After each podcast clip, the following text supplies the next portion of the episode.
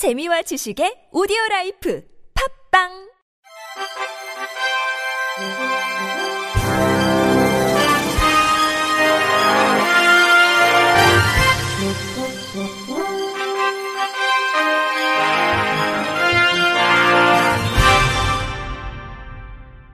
청취자 여러분 안녕하십니까? 1월 18일 수요일 KBIC 뉴스입니다. 전국 장애인 차별 철폐 연대가 오늘 서울시에 단독 면담을 재차 요구하며 시의 장애인 단체 합동 면담 제안을 사실상 거부했습니다. 전 장현은 이날 논평을 통해 서울시가 마지막으로 통보한 비공개 합동 면담이 문제 해결을 위한 자리가 되길 바라는 마음으로 다시 한번 단독 면담을 요청한다고 밝혔습니다. 그러면서 시가 합동 면담의 근거로 든 탈시설 찬반 여론에 대해서는 시가 탈시설을 권고한 유엔 장애인 권리위원회를 통해 의견을 청취하라고 요구했습니다. 지하철 탑승 시위를 두고 갈등을 빚던 시와 전장현은 이달 초부터 다섯 차례에 걸쳐 면담 일정과 방식을 논의해왔습니다. 면담 방식을 두고 이견이 좁혀지지 않은 가운데 전날 시는 전장연회 19일 오세훈 시장과의 비공개 면담을 제안했다고 밝혔습니다. 시는 단독 면담이 아닌 다른 장애인 단체가 함께하는 합동 면담을 제안하며 마지막 요청이라고 했습니다.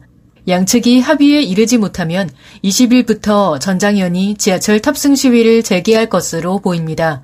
전장현은 이달 4일 서울교통공사 측과 면담 후 오 시장과의 면담 요청에 대한 답을 기다리며 19일까지 탑승 시위를 중단하겠다고 밝힌 바 있습니다. 국가인권위원회는 국회의원들의 성폭력 논란, 사회적 약자 및 소수자에 대한 비하, 차별적 발언 등이 언론에 보도되면서 국민들에게 비난을 받는 경우가 발생한다며 국회의장과 정당 대표들에게 국회 인권교육 강화를 권고했다고 18일 밝혔습니다.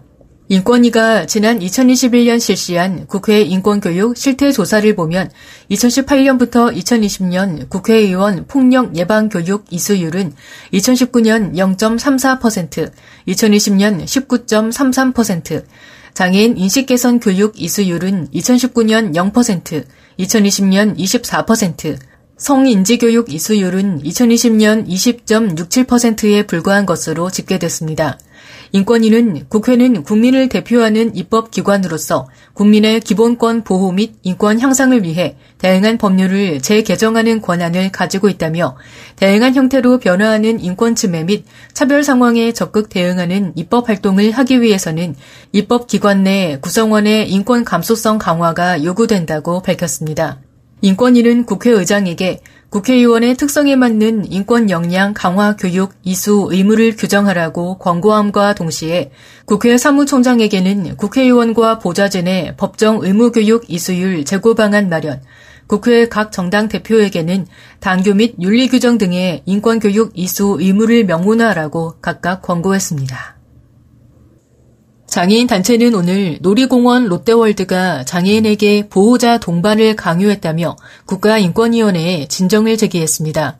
장애인 차별 금지 추진연대, 한국 피플 퍼스트 등은 이날 서울 중구 인권위 앞에서 기자회견을 열어 롯데월드 어드벤처가 장애인 이용자를 차별했다며 이같이 밝혔습니다. 이들은 롯데월드가 장애인이라는 이유로 비장애인 보호자와 함께 탑승하지 않으면 놀이기구를 이용할 수 없다고 제한하고 있다며 어트랙션 우선 입장 제도도 마찬가지라고 주장했습니다. 장추련에 따르면 지난달 장추련 부설 장애인 차별 상담 전화로 보호자가 없다는 이유로 롯데월드 놀이기구 이용을 거부당했다는 장애인들의 사례가 여러 건 접수됐습니다. 시각장애인 광남희 노들장애인 자립생활센터 활동가는 기자회견에서 정글 탐험 보트는 안전벨트도 없는 크게 위험하지 않은 놀이기구인데 2003년, 2009년에는 탑승했지만 2017년부터 탑승을 거부당했다고 밝혔습니다. 아울러 회전그네를 타려고 빠른 탑승 서비스인 매직패스 줄을 섰다가 보호자가 없으면 일반 줄에 서야 한다고 해 30분을 추가로 기다렸다고 했습니다. 이들 단체는 인권위가 롯데월드 어드벤처 등의 비장애인 보호자 동반 탑승 요구 행위 중단과 전 직원 장애인 인권 교육 등을 권고해야 한다고 요구했습니다. 앞서 인권위는 지난달 19일 보건복지부 장관에 놀이공원과 같은 유원시설에서 장애를 이유로 한 차별이 발생하지 않도록 실태조사를 하라고 권고한 바 있습니다. LG전자 라이프스굿 어워드에서 시각장애를 위한 촉각 디스플레이 솔루션을 제안한 국내 스타트업 닷이 대상을 수상했습니다. LG전자는 지난 16일 서울 강서구 마곡동 LG 사이언스 파크에서 라이프스 굿 어워드 시상식을 열었다고 밝혔습니다.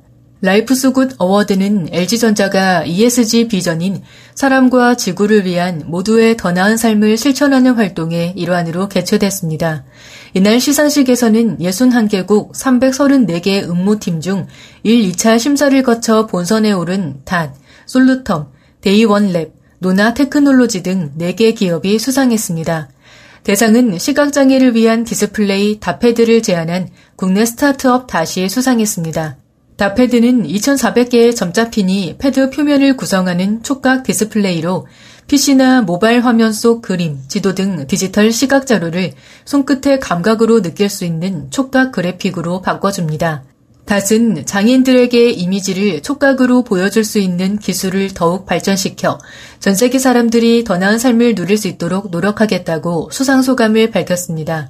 라이프스굿 어워드 심사에는 알렉스 에드먼스 영국 런던 비즈니스 스쿨 교수를 포함한 ESG 분야의 세계의 석학들과 LG전자 임직원들로 구성된 라이프스굿 위원회가 참여했으며 심사단은 스타트업 등이 제안한 솔루션에 대해 영향력, 혁신성, 실현 가능성 등을 기준으로 심사했습니다. LG전자는 본선에 참가한 4개 팀에 총 105만 달러의 상금을 수여하고 제안한 솔루션이 상용화될 수 있도록 지원할 계획입니다. 서울특별시립 노원 시각장애인 복지관은 GX 칼텍스의 지원으로 시각장애인의 안전하고 정확한 의약품 사용을 위한 점자 구급함을 제작해 시각장애인 350여 명에게 보급했다고 밝혔습니다. 현재 시중에서 판매되는 구급함 등은 점자 표기가 된 의약품이 담겨 있지 않거나 점자 표기가 돼 있다고 하더라도 촉지할 수 없는 경우가 많습니다. 구급함 수납 구성도 촉각으로는 약품별로 정확하게 위치를 구분해 사용하기 어려워 사실상 타인의 도움 없이 사용하기 어려운 실정입니다. 이번에 보급된 점자 구급함은 의약품 한 품목당 점자 스티커 3벌을 제작해 구급함 상자 내에 약이 수납될 공간과 각 의약품마다 겉포장재와 본품에도 점자 스티커를 부착했습니다. 특히 포장재를 잃어버리거나 본품만 남아있을 경우에도 사용하는데 혼란이 없도록 제작해 약품의 오용을 방지했습니다. 또 제작된 구급함 상자는 초기 배부 시 제공된 의약품을 모두 사용한 뒤에도 해당 의약품을 재구입해 알맞게 수납할 경우 반영구적인 사용이 가능하도록 제작됐습니다. 복지관은 이번 점자 구급함 보급으로 시각장애인들의 올바른 의약품 사용과 관리에 많은 도움이 될 것이라며 시각장애를 위한 점자 표기가 다양한 생활 물품에도 확대되길 기대한다고 밝혔습니다. 경북 경산경찰서는 오늘 실종경보 문자 메시지를 보고 실종 장애인을 신고해 안전하게 귀가시킨 50대 여성에게 감사장을 전달했습니다. 경찰에 따르면 지난 5일 오후 3시 30분께 경산의 한 재활원에서 20대 장애인 A씨가 실종됐다는 신고를 접수하고 오후 7시 40분께 A씨의 인상착의가 담긴 실종 경보를 발령했습니다. 이날 오후 8시께 실종 경보를 접한 시민 B씨는 영천시 금노동의 한 생활용품 판매점에서 장난감을 만지고 있던 A씨의 모습이 실종 경보 내용과 일치해 경찰에 신고했습니다. 이종섭 경산경찰서장은 실종자 발견을 위해 인상착의 등 관련 정보를 문자로 발송하게 되며 혹시 주변에서 봤다면 빠르게 신고해 줄 것을 당부했습니다. 끝으로 날씨입니다. 내일은 전국에 쌀쌀한 날씨가 이어지겠습니다. 내일 아침 기온은 경기 북부 동부와 강원 내륙 산지, 충북 북부, 경북 내륙에서 영하 10도 내외, 그 밖의 내륙은 영하 5도 내외로 쌀쌀하겠습니다. 바람이 약간 강하게 불면서 체감 온도는 더욱 낮아 춥겠습니다.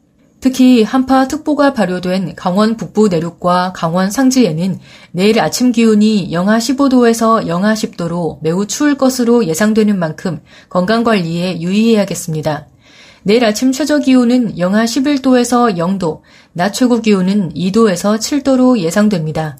미세먼지 농도는 경기 남부, 세종, 충북, 충남, 전북은 나쁨, 그 밖의 권역은 보통 수준을 보이겠습니다. 다만 서울, 인천, 경기 북부는 밤부터 나쁨 수준일 것으로 예보됐습니다. 이상으로 1월 18일 수요일 KBRC 뉴스를 마칩니다. 지금까지 제작의 권순철, 진행의 홍가연이었습니다. 고맙습니다. KBRC